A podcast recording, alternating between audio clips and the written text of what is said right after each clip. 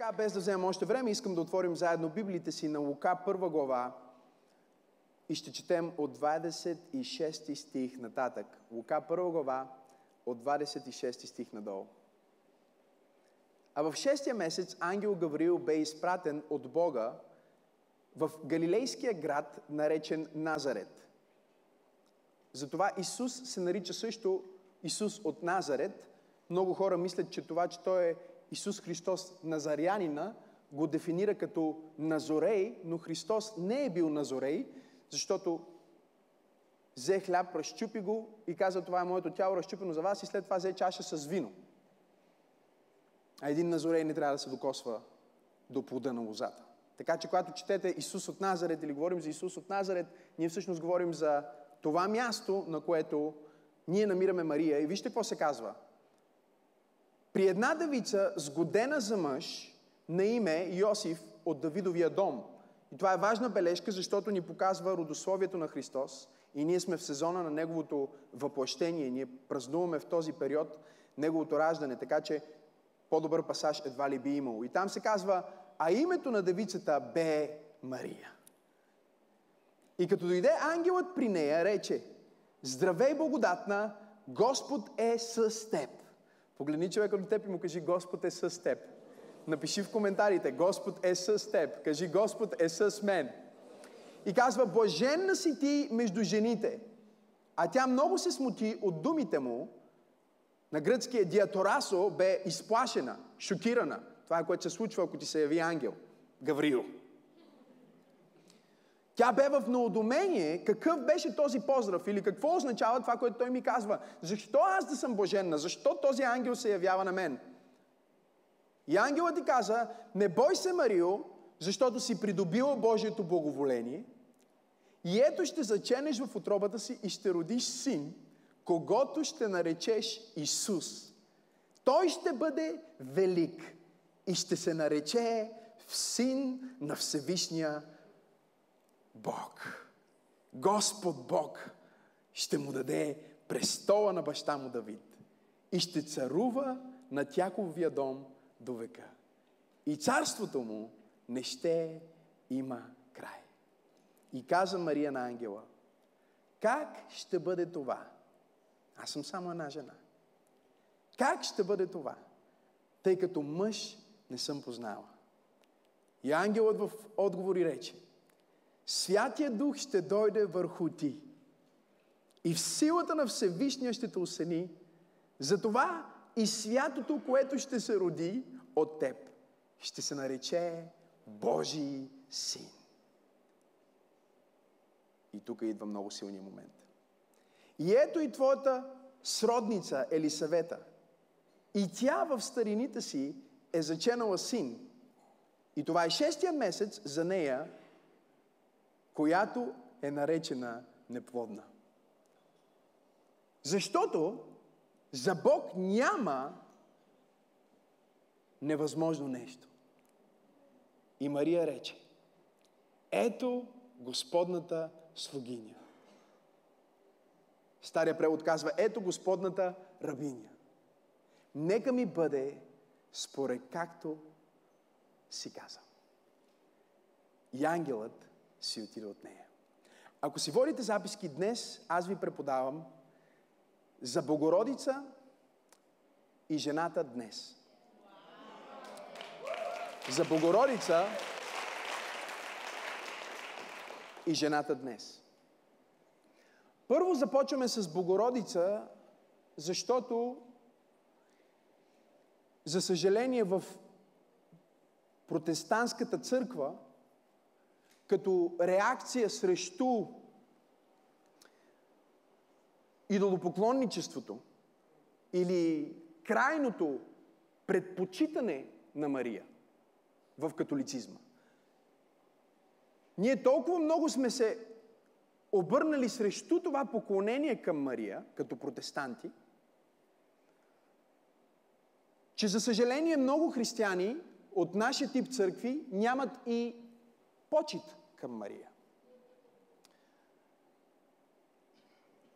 Днес бих искал да ви дам един поглед върху Богородица върху онази, която е носила Бога и е поела тази отговорност да възпитава Бого човека. Не знам как си го представяте вие. Може би имате някаква изкривена гностична концепция за Христос, че Той като е бил на 8 годинки си е говорил с гълъби и е бил всезнаещ. Но един внимателен поглед върху Божието Слово моментално ни разкрива, че когато Бог се въплащава, Той се въплащава в света на човека, за да през правилата на човека да донесе правилата на Бога и царството на Бога. Така че ако той се въплащава по правилата на човека и влиза в своя образ, но човешки. Искам да разберете разликата тук. Той не влиза в друг образ. Той влиза в своя образ, но човешки. Той се ражда като младенец. Той се ражда като младенец доверен от небето на една млада жена. Тази млада жена променя човешката история драстично. Тя е входа на Новия Завет. Малко християни си задават въпроса, какво става, ако Мария не каже ето ме тук съм, нека ми бъде според както е казано, а каже, няма как да стане това, защото аз съм сгодена и по юдейските закони, ако сгодена жена забременее не от своя мъж, трябва да бъде убита с камъни.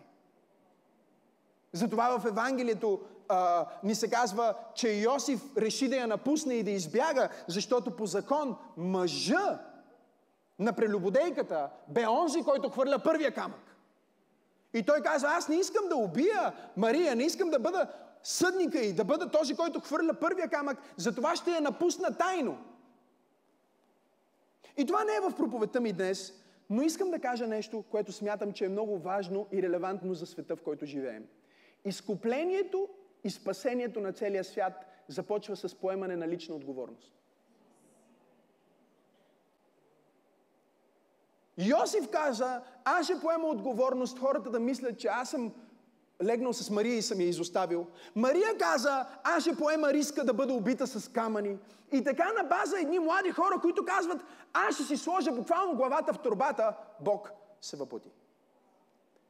И 2000 години по-късно не е по-различно. Бог има нужда от млади мъже и особено жени, които да се покорят на небесния призив и да кажат, аз ще бъда всичко, което Бог иска да бъда, ще кажа всичко, което Бог ми казва да кажа и ще направя всичко, което Бог ми казва да направя, без значение кой или какво е против мен. Дали е църква или човек, проповедник, или политическа сила, аз ще се изправя и ще кажа, нека ми бъде според както небето е казал.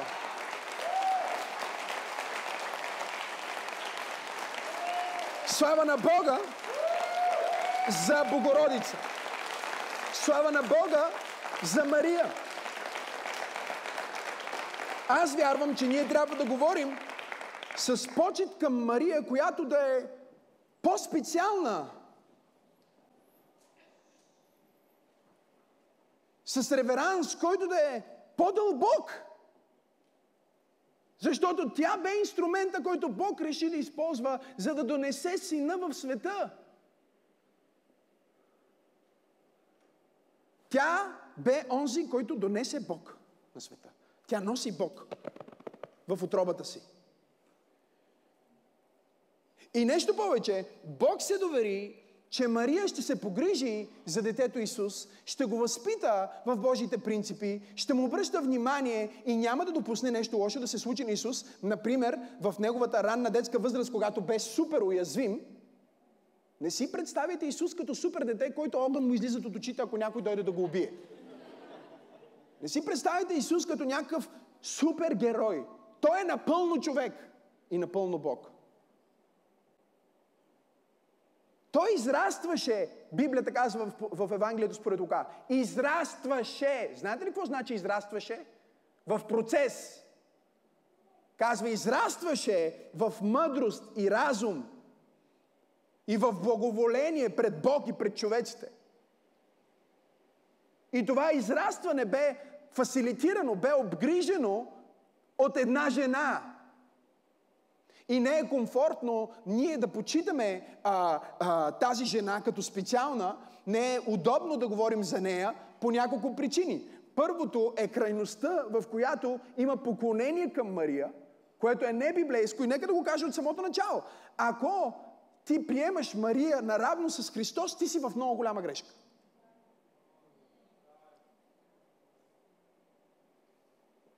Много голяма грешка. Защото Христос е Бог. Христос е Спасителя. И самата Мария бе спасена от Христос. Но за да бъде спасена от Спасителя, първо трябваше да го носи. И затова една от най-честите икони в православната църква е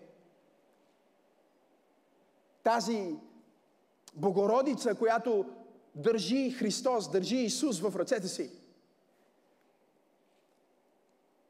И за нас винаги е било малко отблъскващо като протестанти, като погледнем колко е огромна Богородица и колко е малък Исус в ръцете. И си казваме, защо то, то толкова е голяма Богородица, а пък Исус е толкова малък? Защото когато трябва да се проповядва на едни езически племена, които нямат, ти, ти не можеш дори да им дадеш Библията да я четат. Ти трябва да им разкажеш Библията през икони, през картини. Затова църквите са а, а, покрити с тези картини, в които Христос е кръстен от Йоанн Кръстител, в които Христос е носен от, от, от Дева Мария, в които идва края на света и ангели и херовими, защото това е бил начин на проповедника да каже на хората. Той не може да им каже, отворете си Библиите на Матей. И дори да им го е кажел, дори да им е раздал Библии, те не могат да четат. И затова храмовете, християнските храмове са покрити с тези картини, защото през една картина можеш да кажеш хиляди думи. И какво ни казва тогава тази икона? Ами казва ни, че този огромен Бог, който е сътворил целия свят, който е, както проповядвах миналия път, светлина от светлината, не е сътворен, а роден и то не е роден по този начин, по който ние си мислим, защото ние мислим за раждане като... А, ние мислим, примерно, за бащинство и синовност, по начина, по който мислим за един а, баща физически. Например, когато кажа а, син и хората си мислят както аз имам син, той се казва Максим. Начина по който Христос е Божий син няма нищо общо с начина по който Максим е мой син. Има общо по отношение на любовта, има общо по отношение на начина по който се отнасяме, но няма общо по отношение на това, че моя син не е бил и по едно време аз и жена ми сме го направили. И отец не е баща по начина по който аз съм баща, примерно, на моя син, биологичен. Тогава идва въпроса, защо се нарича Бог Отец, Бог Син и Светия Дух? Защото Бог трябва да ни транспонира на нас кой е Той и да ни даде някакви примери, за да го разбираме. И затова Той слиза на нашето ниво, за да ни обясни Неговото отношение. Тоест, Бог няма как да ти каже колко много те обича и затова казва, знаеш ли как съм, а, наричай ме Отец. За да се сетиш, когато кажеш, колко много обичам моето дете, да се сетиш, че Бог те обича несравнимо повече от това но ти е дал някаква бегла представа за сравнение за това какво е това, което той изпитва и как той се отнася към теб. Затова казва, както баща жали децата си, така Бог жали. Не защото Бог е баща по същия начин, по който аз съм баща. Той е баща на бащите, Той е Бог на боговете, Той е без начало и без край. Той е толкова голям, че ние дори не можем да го опишем напълно. Ако ми казва веднъж, опиши Бог, аз му казах, ако мога да опиша Бог напълно, това означава, че по дефиниция това вече не е Бог, а е идол. Който съм създал с моето въображение. И най-бруталното в много църкви днес е, че има християни, които вярват в Богът, който са изградили със своята глава и който могат да обяснат напълно, а не в Богът, който оставя въпроси и мистерия. И ако Богът, който е в твоята глава като християнин, е напълно разбран и обяснен, аз искам да ти гарантирам нещо. Това не е Бога на Библията и е фалшив Бог, който е конструкция на твоето въображение.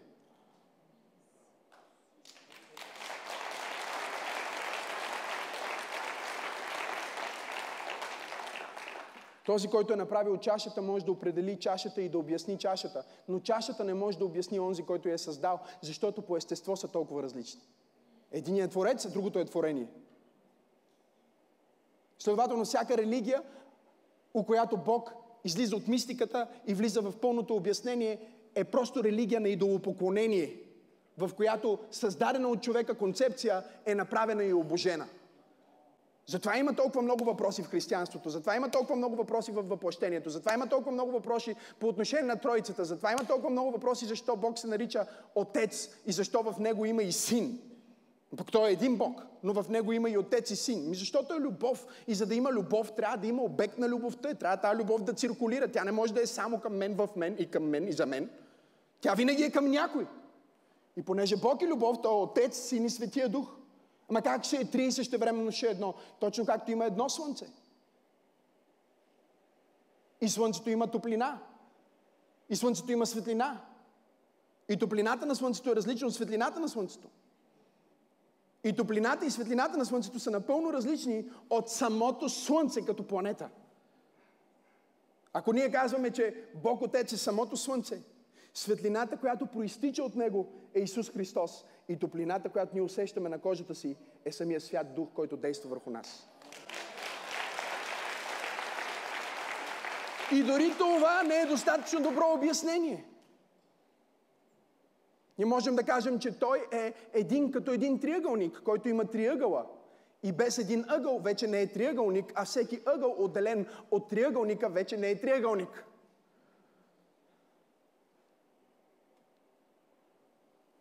Три лица в едно и това едно, което е Бог син от вечността. Той не е станал Бог син, когато се е родил. Той е винаги бил Бог син. Той е възприел тази човешка, този човешки образ и е приел това име Исус. Но тогава това не е началото на неговото съществуване. Колко от вас разбират, кажи аз. Това е само неговото въплощение. В което той влиза в своя подготвен предварително образ в своя аватар. Стана модерно сега, нали всички да си правят аватари. Деме, като тебе, ама не точно като тебе. Малко по-добре от тебе. Гледам на един си качил аватарите, викам, Господи Исусе Христе. Този изкуствен интелект доста го е разкрасил. Ако някой го види в реалния живот. Но Христос влезна в предварително своята, а, своя човешки образ. Не искам да взема много време, това е сложно за обяснение, но е поради причината, че когато Бог създаде човека, Той го създаде по образ. Нали? И думата образ в, в Стария Завет и въобще в Библията говори за скулптура. Затова съм дал тази иллюстрация, че отец каза на сина, застани тук, взе тук една скала и от тази скала направи скулптура по образа. Затова казва по образ и оживи тази структура, вкарвайки небесния живот в материята. Така че, когато Христос се въплати, той влезна в своя предварително подготвен образ. Но Бог се довери на жена. И тази жена има невероятна роля в не само нашата а, първоначална християнска вяра, не само в въплощението на Исус, но и в нашето християнство днес. Мария има роля – Мария е образа на всеки, който в последствие ще повярва в добрата новина, че Бог иска да се роди и да бъде носен от нас. Тя е прототипа на вярващия човек, който по свръхестествен начин приема думите на посланника, на ангела, на проповедника, който му казва, блажен си ти измежду всички хора, Бог избра да те спаси, да носиш Исус Христос. Ама къде ще го нося? Ще го носиш на работа и ще го носиш в професията ти, и ще го носиш в дома ти, и ще го носиш на всяко място, на което отидеш. И ти казваш как ще стане това. И аз ти казвам, силата на Всевишния ще те осени. Божия дух ще дойде върху тебе. И роденото от тебе ще се нарече Божий син. Но като говорим за Богородица, говорим за жените. И причината ние доста така да се притесняваме от тази идея че тя е по-специална от всички жени, което аз не мисля, че дори, а, дори трябва да се слага на масата, разбирате ли? Колко по-специална е Богородица от всички жени? Много по-специална е. Тя е най-специалната. Жена. Някога живяла на планетата Земя. Но тя е и насърчението за всяка следваща жена, че когато Бог иска да изкупи света, той не смята само мъжете. Бог не избира само мъжете. Бог работи и е работил и ще продължава да работи, особено в тази ера на благодат, в която ние живеем, чрез женската част на Неговата църква. Можем ли да дадем едно мощно дарение на ръкопляскане, бяхме това?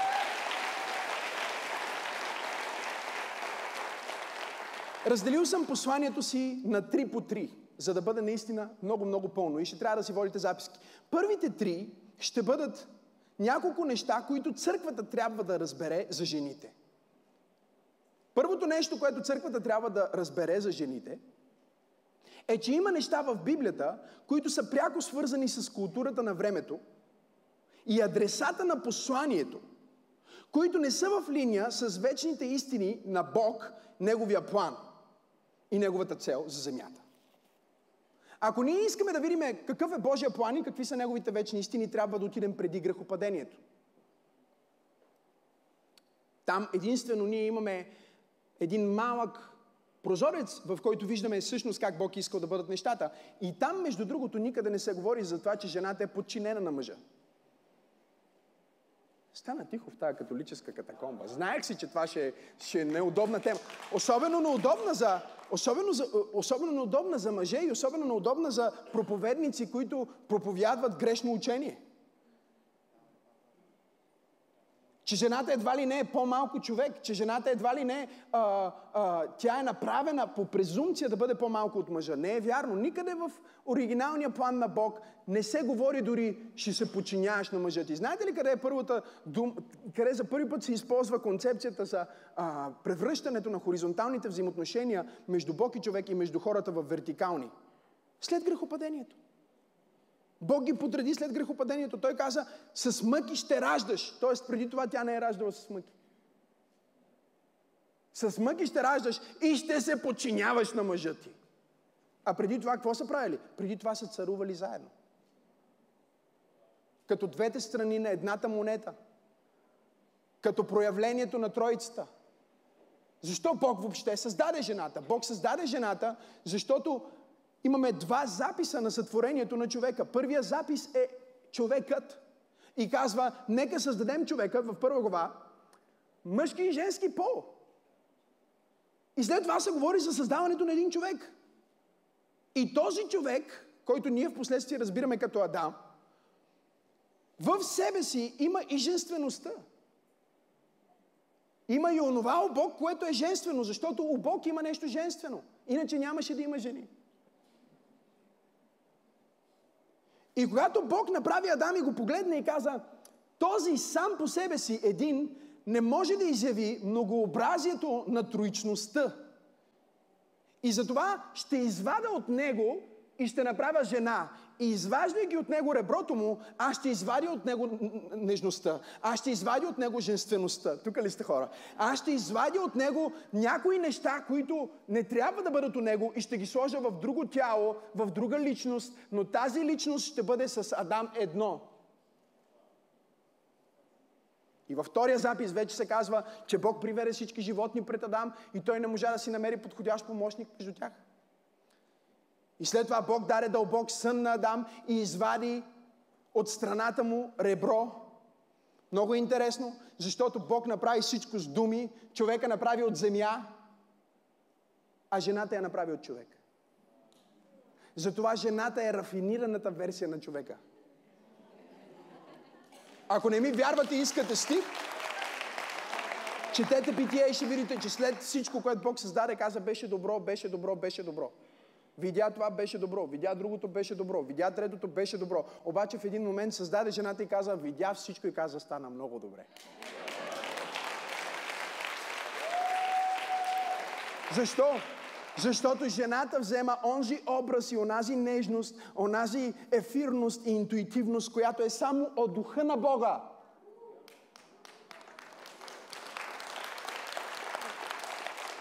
И ако мъжа в себе си има отец и мъжа има в себе си, в, в себе си сина, говориме тук като архетип и черти, не говориме буквалистично. Колко от вас разбират, кажи аз. Тогава жената в себе си изразява духа. И ако не ми вярвате, как нарича Исус Святия Дух в Новия Завет? Казва, ще ви дам какво? Какво ще ви дам? Как нарича Бог жената? Подходящ какво? Сега разбрахте. Подходящ помощник. Помощник. И тук сега трябва да разберем втората част. Църквата. Говорим за църквата. Какво трябва да разбере църквата? Че жената никога не е спирала да служи на Бог от ранната църква до, днес, до ден днешен. И номер три, църквата трябва да разбере, че жената може да е лидер в църквата. Това не я прави лидер на нейния мъж у дома. Защото това са двете божествени институции, които в един смисъл демонстрират изкупителния процес.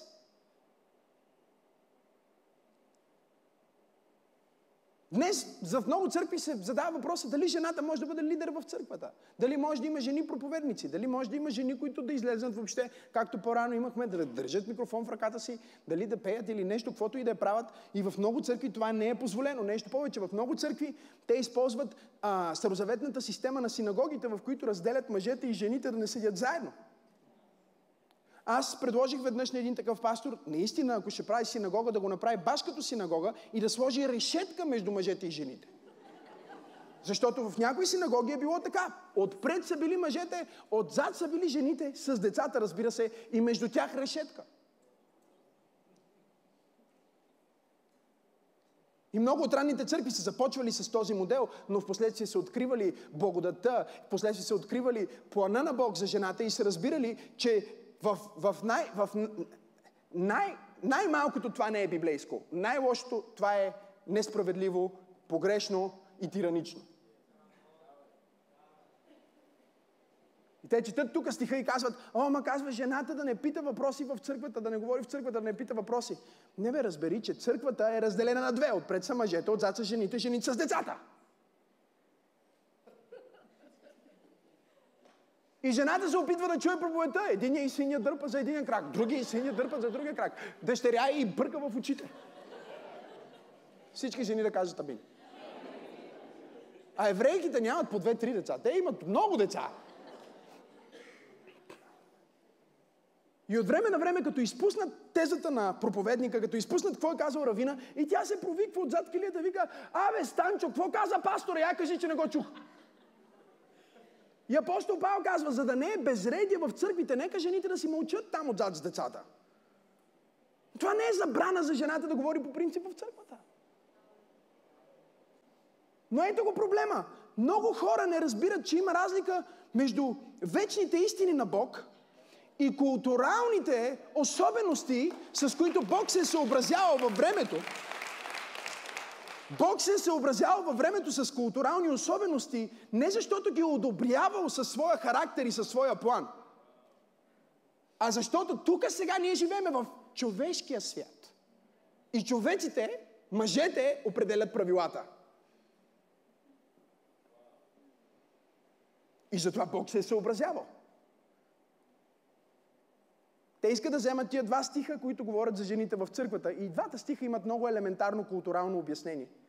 Но те искат да вземат тези два стиха и да ги направят доктрината на църквата, а искат да пропуснат десетките, ако не стотици, които казват един роб да се отнася добре към своя господар.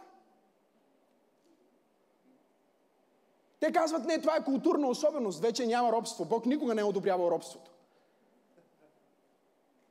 Но не разбират, че това е културна особеност и Бог никога не е одобрявал жената да бъде извън църквата, да бъде от другата страна на решетката, да бъде отделена от семейството и мъжа си и да бъде неактивна в църковния живот и в църковното ръководене.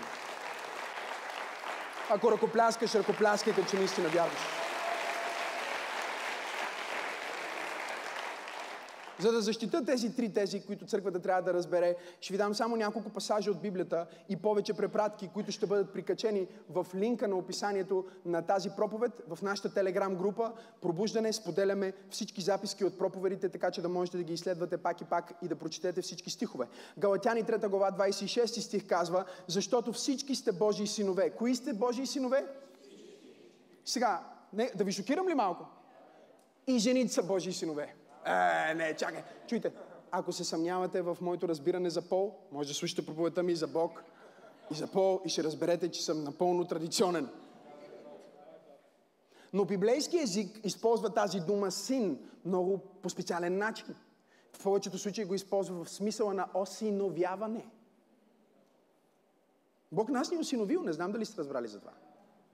Затова се казва, че ни е даден дух на осиновление. И знаете ли защо е син, а не одъщеряване? Защото според старозаветната традиция сина получава наследството. И Бог казва, за да се разбере, че и жените имат право на наследство в моето царство, което никога не са имали право на наследство в Стария завет, аз ще ги нарека всички синове, за да се знае, че те са сънаследници на същата благодат. Аз си мислих, че ще има жени, и зрели мъже, които ще пляскат на тия проповеди.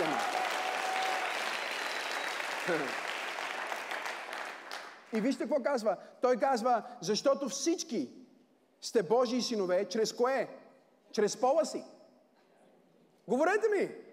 Чрез кое? Чрез вяра в Исуса Христа. Понеже всички вие, които сте се кръстили в Христа, и мъже и жени, с Христа сте се облекли. Преподавах това, когато говорих за мода. Буквално ние сме облечени в Христос. Той е агнето, което бе заклано преди създаването на света.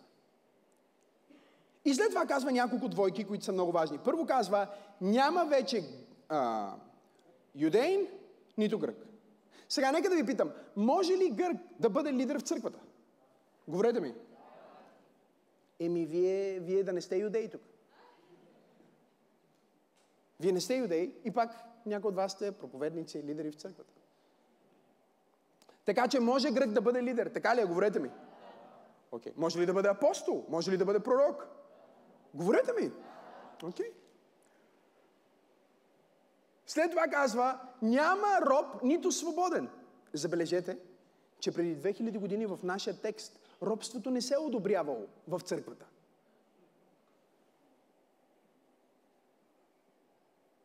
Интересно е да се отбележи, че някои ранни църковни документи, още от Римската империя, ни разказват за роб пастир. Чието господар е приел Христос. И, и в църквата му е бил ученик, а в дома му е бил господар.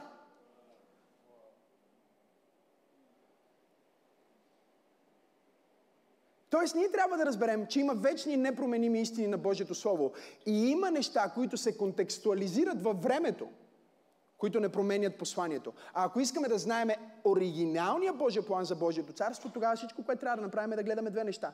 Трябва да гледаме Едем преди падението. И трябва да гледаме Новия Иерусалим, новото небе и новата земя. И ако искаме да имаме и някакъв център, който прилича на това, в който живеем днес, трябва да гледаме живота на Исус. Исус беше скандален учител, Исус беше скандален проповедник, много по-скандален от пастор Макси. Една от най-скандализиращите причини за служението на Исус беше, че той беше най-вероятно първия и сигурно единствения до тогава равин, който е имал ученички. В юдейската религия жените не се считат точно като хора. И когато един равин си подбира своя вътрешен кръг, никога не би вкарал жени там.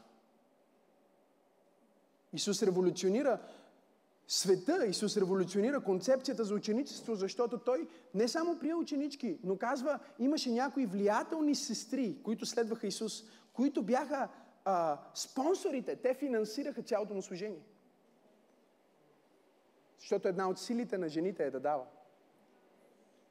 Няма вече юдейн, нито грък, няма роб или свободен. И сега идваме до големия, до големия топ. Готови ли сте? Няма мъжки пол, нито женски пол.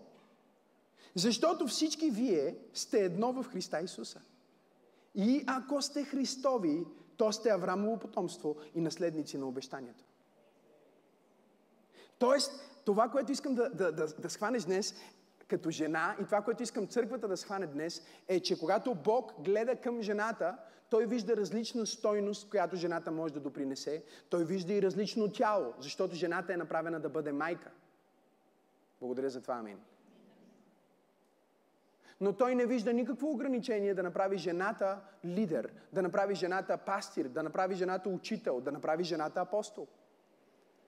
Нещо повече, Библията ни казва в Ефесяни 4 глава, от 11 до 13 стих, че църквата би следвало да бъде управлявана от пет основни духовни дара, които според Новия Завет се наричат апостол, кажи апостол, пророк, кажи пророк, боговестител, кажи боговестител, пастир, кажи пастир и учител. Това са пете основни дара, чрез които Бог иска да управлява своята църква. Сега, друга е темата, че всеки човек, който е в църквата, клони към един от тези дарове, защото според дарбите на духа, той е облечен в една по-специфична екипировка. И затова много често в църквата има неразбиране между хората, защото един е по-апостолски, а другия е по-евангелизационен, а другия е по-пасторален, а другия е по-учителски. Те не могат да се разберат. Разбирате ли? Апостолският човек казва, не се занимавайте с нищо друго, нека да градим църквата, да, да, да имаме мощна църква, която да влияе и да промени света. О, ама сестра Станка се разболя. Това в, в голямата картина няма никакво значение.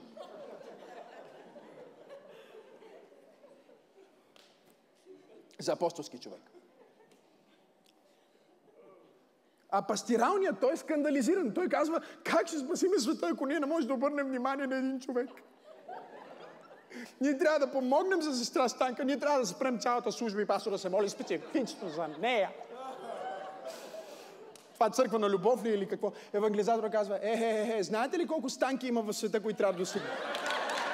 Вие докато се занимавате с тази станка, ние трябва да достигнем всички други станки.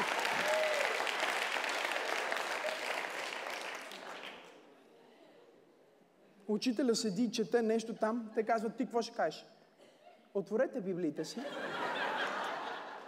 на първо Петрово, втора глава и аз ще ви обясня какво преподава Божието Слово. Защото всички сте в грешка, занимавате се с... Трябва да влезнем в текста.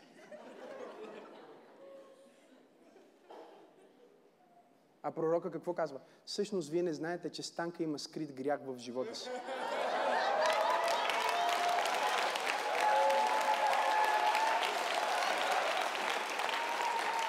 И затова не е на служба.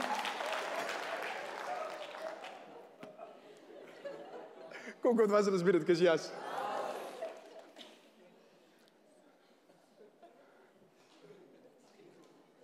И според това какъв е главният лидер на една църква, хората започват да се подправят в това помазание. Тоест, ти може да си по-пасторален, ако твоя лидер е с пророчески дар, както е в случая на тази църква, това започва да бъде като подправка върху теб. И ти започваш леко да се настройваш в тази посока. И затова е важно да знаеш каква е тъмната страна. Защото всяка сила има вътре скрита слабост. Но ако тези пет дара управляват църквата, аз искам да ви покажа в Библията, че имаме препратки за апостол жена, за пророк жена, за пастир жена, за учител жена, за боговестител жена.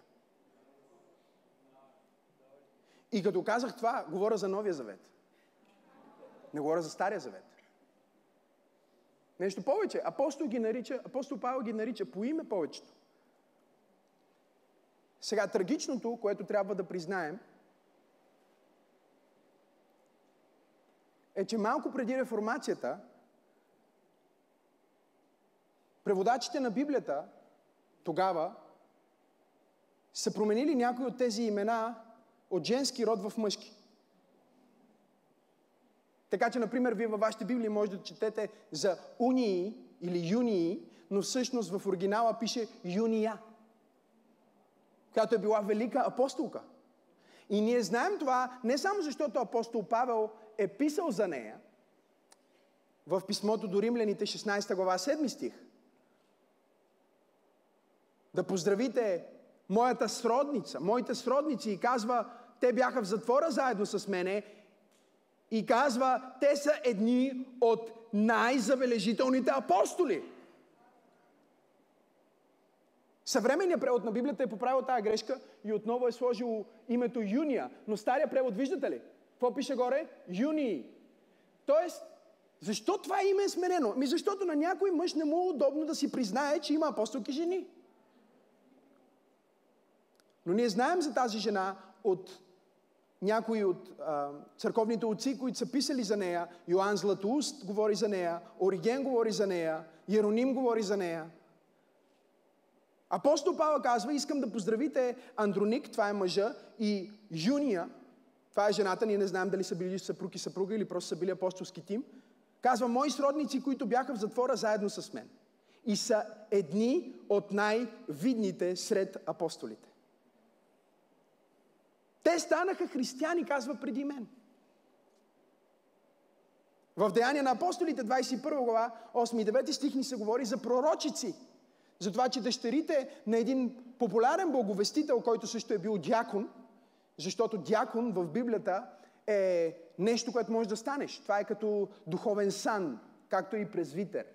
Човек може да стане дякон и може да стане презвитер. Не може да стане, например, апостол или пророк, ако Бог не му го даде. Даже си пише в, в, в посланието от Тимотей се казва, ако някой иска да бъде дякон, трябва да бъде такъв, такъв, такъв, такъв. И трябва така и така да води семейството си и да има такъв стандарт на живот и да има такава репутация между хората. Но ни се дава да разберем, че има жени пророчици, дъщерите на Филип. След това имаме също така и пастири жени, според 1 Коринтияни 16 глава, 19 стих.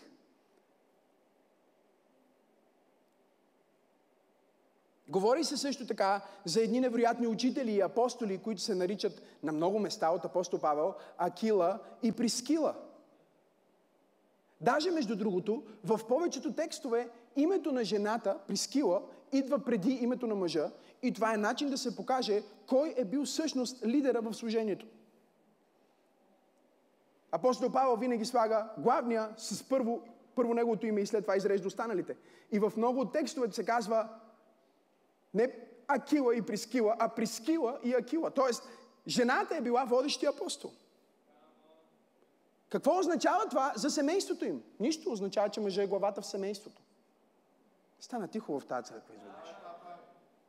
Семейството е институция, която Бог е създал и там Той е постановил, че докато сме в това паднало творение, защото преди творението да падне, Бог не беше постановил, че мъже ще бъде глава на жената. Защото той им беше глава и на двамата. Стана тихо в тази католическа. Да. Четете, намерете къде преди грехопадението се говори за това, че жената е по-малко от мъжа или пък, че жената трябва да а, се покорява на мъжа си. Или да се подчинява на мъжа си.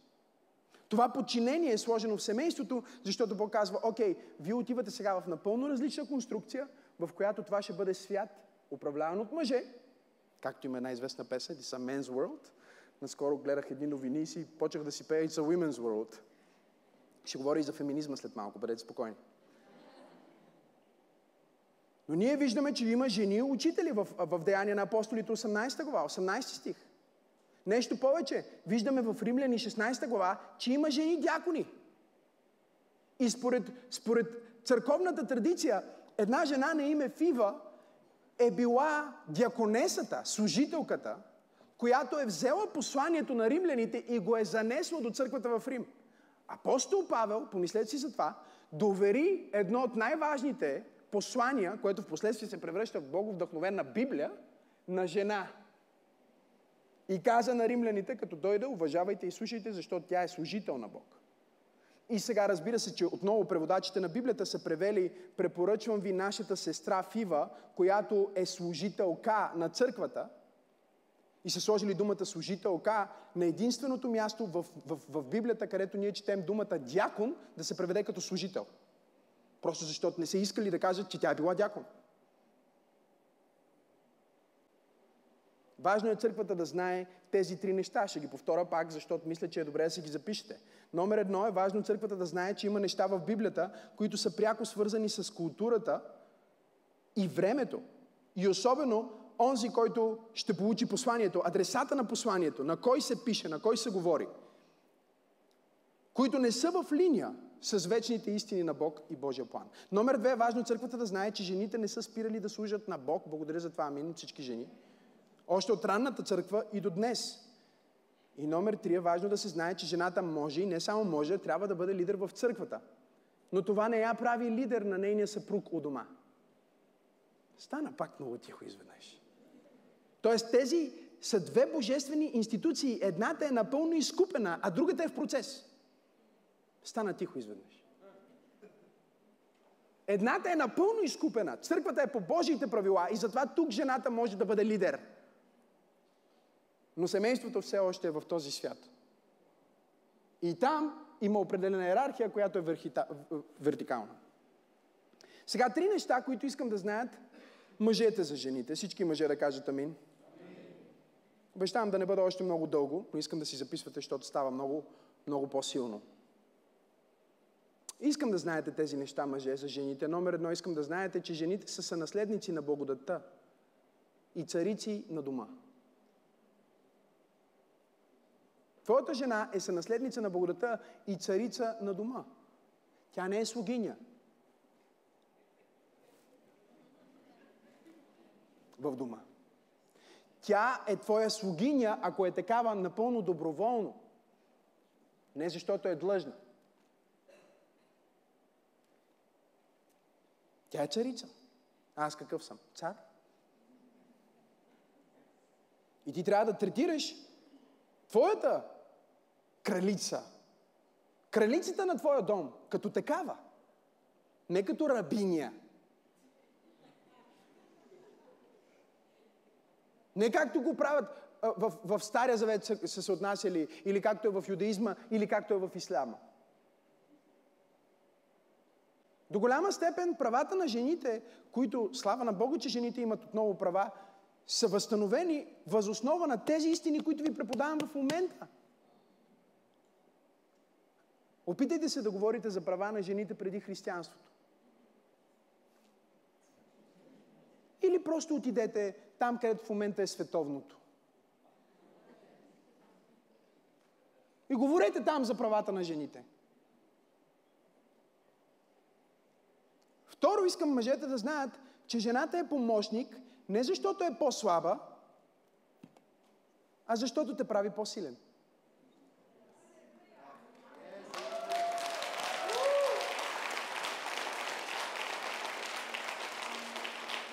Това е което самата дума, това е което самата дума помощник означава. По-мощен. Тоест, жената до теб те прави по-мощен и в този смисъл е напълно вярна поговорката, че за всеки силен и успешен мъж стои една още по-силна и по-успешна жена. Жените имате шанс да пляскате сега. След малко ще започна да говоря на вас. Номер три, искам мъжете да знаят, че жената представлява спонтанността и интуицията, докато мъжа представлява реда и принципите. Разбира се, това е архетип. Двете не се противопоставят, но водят света в един деликатен танц.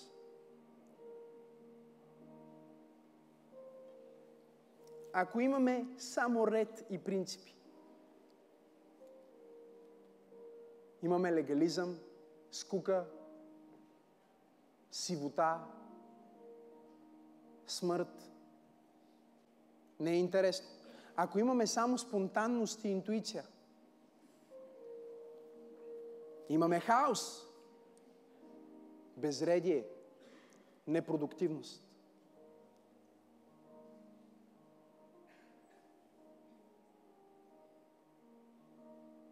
Представяте ли си, че у Бог тези неща се управляват през различни лица, а днес ние разчитаме, че само един човек, един мъж или само една жена може напълно пълноценно да управлява света или живота. Мъже, искам да знаете, че жените знаят нещо за живота, което вие не знаете. Което ако вие позволите те да ви дадат, ще го получите. Те не могат да ви го преподадат, защото те не знаят как да го преподадат. За тях то не е принципно, а е просто така го чувствам. Да, жена ти идва при теб и казва, знаеш ли какво усещам? И ти казва, и ти казваш, защо така? Дай ми пример, дай ми история, която олицетворява това, което казваш. И тя казва, ми не мога да се сета за история сега, но просто така усещам. Това чувствам. И ти казваш, чакай малко сега. Тук чувствата трябва да ги сложим на масата. Всичко трябва да е написано едно, две, три, четири. Обясни ми, къде е логиката? И тя казва, не знам. Просто така усещам. Това ми подсказва, нещо вътре в мен ми го подсказва. Тя не може да го опише в принципи и да го преподаде, защото нейната сила е интуицията и спонтанността, а не реда. Твоята работа е да подредиш това, което жена ти ти споделя. Твоята работа е да създадеш принцип от това, което получаваш. И знаеш какъв е принцип от това, което ти преподавам? Че много често жена ти интуитивно знае неща, които ти още не си разбрал логически. И ако се довериш на нейната интуиция, някой път ще бъдеш пет стъпки по-напред. Да, защото мъжа, мъжа не може да предчувства, че най-добрият му приятел ще го предаде, ама жена му от 10 години му казва, това не е за тебе. Той чака ножа да се забие в гърба, да има емпирични доказателства за това, че този човек не е за него, за да види списъка на логиката и логиката на списъка и да усети болката. За да разбере, че това е де-факто реално. А жена му го знае от 10 години. Значи най обичам, когато ние сме мътили, мътили, мътили нещо да направим и казваме, ще направим така и пастора и казва, е, аз това си мислих, че трябва да направим. Отдавна. Си гледам, кога отдавна? Кажи ми, кога отдавна? Кога е това отдавна? Преди 7 години. Ма ние започнахме тогава тази църква. Жената знае интуитивно това, което мъжа иска да разбере логично, но забележете, че интуицията е много по-бърза от логиката. Затова жените винаги са първите, които откликват на Божия призив. В Библията и навсякъде, и дори днес на служба, има малко повече жени, отколкото мъже. И това е нормално. Ако обява молитвено събрание, утре в 6 без 10 сутринта на Козак 11 преобладаващата група ще бъдат жени. Що? Защото мъжете не виждат логиката да бъде в 6 без 10. Не може ли да е по друго време? По-удобно. А жените ще чуят гласа на младоженеца, който казва, елате, молете се, издигнете глас, плачете, майките Ерусалимски. О, камон! Добре, завършвам няколко неща, които жените трябва да разберат за себе си. Първото, което искам жените да разберат, е, че Бог те е създал да инкубираш. И ако не внимаваш какво семе приемаш в отробата си, можеш да родиш антихрист.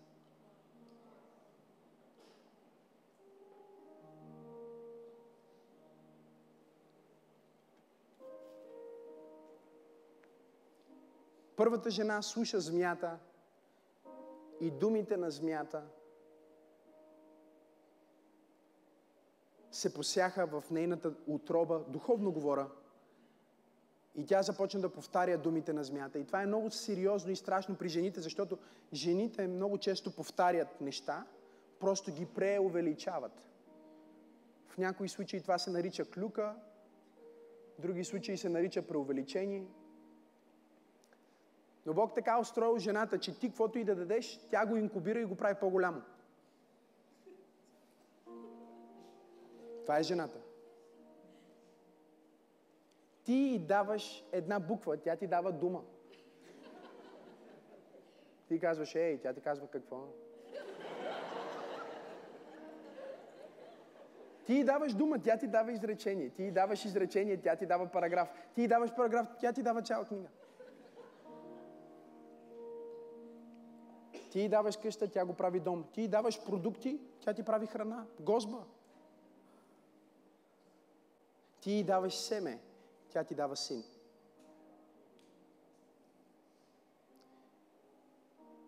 Ти даваш проблеми и тя ти дава ада на земята.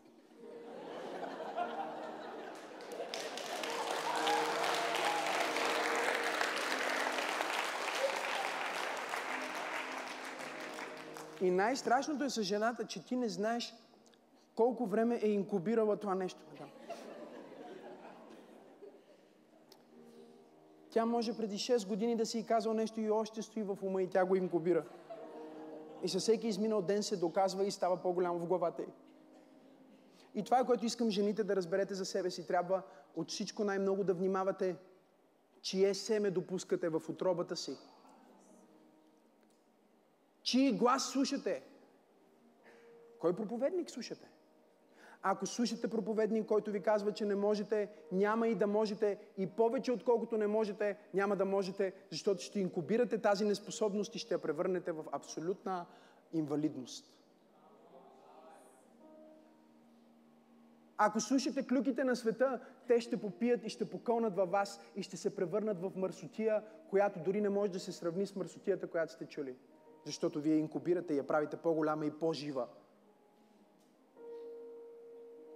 Ако слушате гласа на вашата разведена приятелка, може да се окажете разведени. Ако слушате гласа на вашата приятелка, която е сменила пет мъже и се е нещастна, може да се окажете и вие с пет мъже и се да бъдете нещастна. Каквото е това, което приемате, това ще бъдете.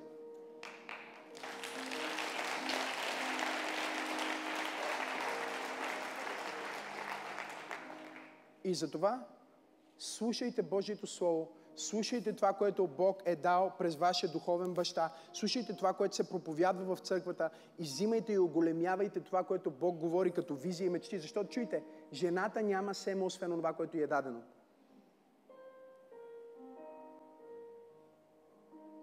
И тук ние сееме семена на вяра и семена на мечти и семена на големи планове и семена на велики жени и семена на майки, на поколения и на нации и на народи. Но искам да знаят жените, че Бог те е създал да инкубираш. И ако не внимаваш какво семе приемаш в отробата ти, можеш да родиш антихрист. Номер две, искам жените да знаят, че ако търсиш отговорността повече от твоите права и смисъла повече от свободата, ще се окажеш по-смислена и по-свободна. Даже и по-привлекателна. Едно от отблъскващите неща днес е, че жените се борят за нещо, което имат, което хиляди милиони, милиарди жени преди тях не са имали. През по-голямата част от човешката история жените не са били считани за равни на човека. Не говорим за мъжа. Детето, което тя ражда, е по-важно от, само, от самата нея. Особено ако е мъжки пол.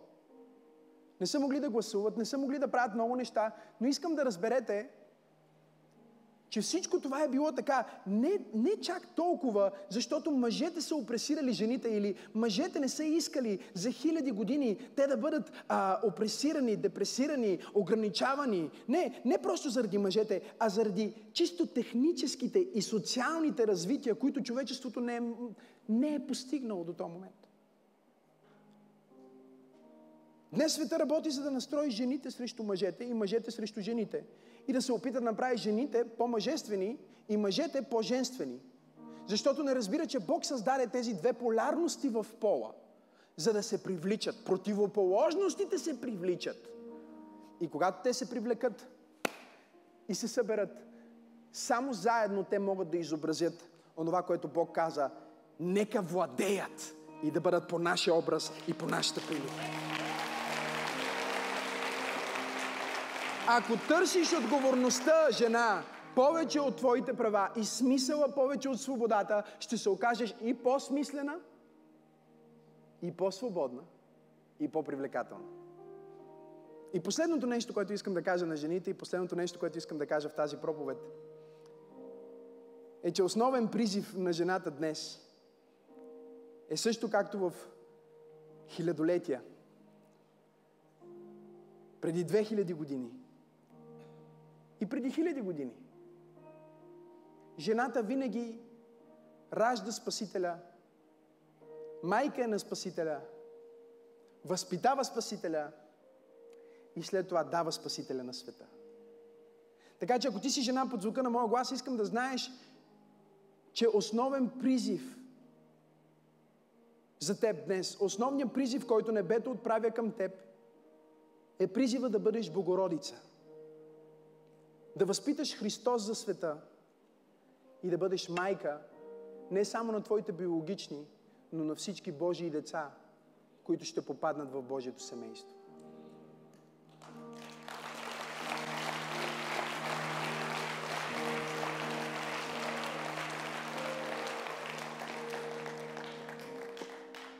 Не е случайно в Библията, в, в много традиции, особено в библейската традиция, мъдростта е жена. Мъдростта не е мъж. Може да гледате притчи, да четете притчи, ще видите. Защото мъдростта е тази женска енергия, която прави света по-добър. Раждайки деца и възпитавайки ги да бъдат като Христос за нациите. И ако ти си жена тук и си чудиш какъв е моят призив, какво трябва да направя, как да бъда като мъжете, това е грешното нещо, което да си мислиш. Трябва да мислиш следното. Как да бъда Богородица в 21 век? Какво означава това? Как да приема небесното послание и да го инкубирам? Как да се погрижа за това, което Бог е казал и да го пазя в сърцето си? Не като блудницата Вавилонска, което е друг образ на жена. Не като Езавел, което също е друг образ на жена в Библията и на духовна сила. Но като Мария, която Библията казва, пази всички думи в сърцето си. Затова тя е светия и затова трябва да бъде почетена и уважавана, защото тя пази всички думи в сърцето си. Само жените знаят колко е трудно това. Да ти се яви ангел, да ти проговори, да ти даде спасе, спасителния план за света и ти да пазиш тия думи в сърцето си. Е, да, бе, да. Ако ти си е завел, целият свят ще разбере. Ако ти си в Вавилонската будница, всички ще чуят за това. Но ако ти си Богородица, ти ще скъташ тия думи в сърцето си и ще пазиш този небесен дар, който Бог ти е дал. И ще се грижиш, ще го възпитаваш, ще го пазиш и ще го издигнеш да бъде Христос за нациите. О, ако вярваш, дай му едно мощно дарение на ръкопляскане. Хайде!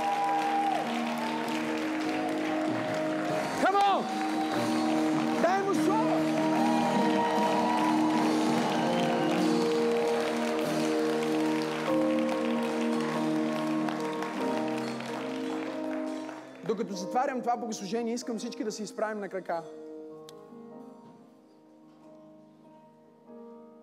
Няма човек в тази стая, който не е дошъл през жена. И когато Бог реши да дойде, и него жена го е носила. И днес не е празник на жените или някакъв по-специален повод от това, че сме в сезона на раждането на Исус и си припомняме за подвиза на Мария – но докато сме всички изправени, искам всеки един мъж в тази аудитория, всеки син, всеки мъж, всеки баща, да се обърне към жената до него, зад него, пред него, около него, намери една жена, искам да я погледнеш в очите, да й кажеш благодаря, искам да дадем един аплаус на всички жени в църквата днес. На всички майки, на всички дъщери. Хайде, мъже, нека го направим силно.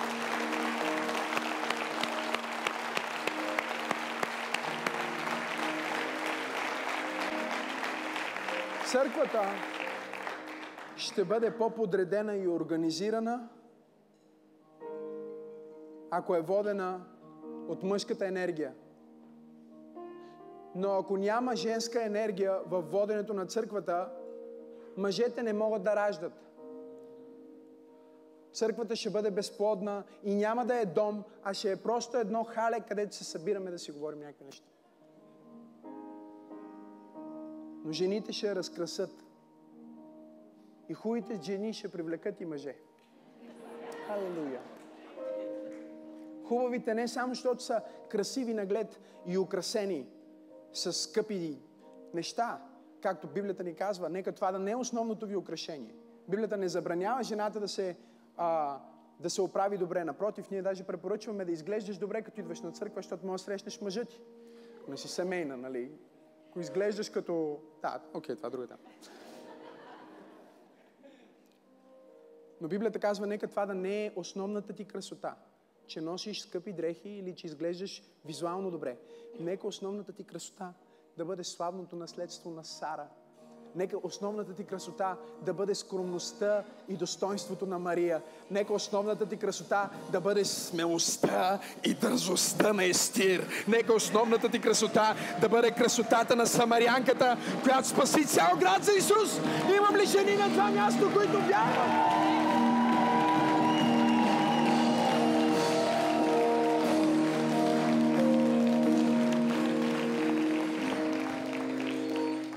Татко, ние ти благодарим за това, че ти ни даваш жените и мъжете на този град, на този свят. Ти ни ги даваш, за да бъдат част от Твоето семейство, да бъдат част от Твоята църква. Благодаря, че Твоята църква е онази и тя също е в женски род. Халелуя! Наречена невяста Христова, славна, без петно и без бръчка, която спасява света, изцелява болните, прибира бездомните, спасява изгубените, променя не само настоящето, но бъдещето. Благодаря ти за тази майчинска енергия, за тази сила на интуицията, за тази сила на свободата. Нека бъде освободена в този град и в тази нация в името на Исус. И заедно казваме Амен, Амен, Амен.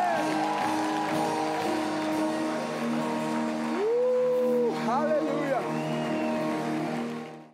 Благодарим толкова много на пастор Максим за невероятното слово, което всеки път носи толкова много свобода. И понеже вярвам, че Бог извиква и призовава всяка една дама за време като това, искам да ви поканя на нещо много специално. И това е конференция лято 2023, която ще се проведе на 9 и 10 юни. Ще бъде изумително време с толкова много стойност и ще имаме невероятната привилегия пастор Максим, пастор Теодора и други невероятни гости да ни послужат. Така че не дей да отлагаш, регистрирай се още сега и ще се видим на конференция Лято.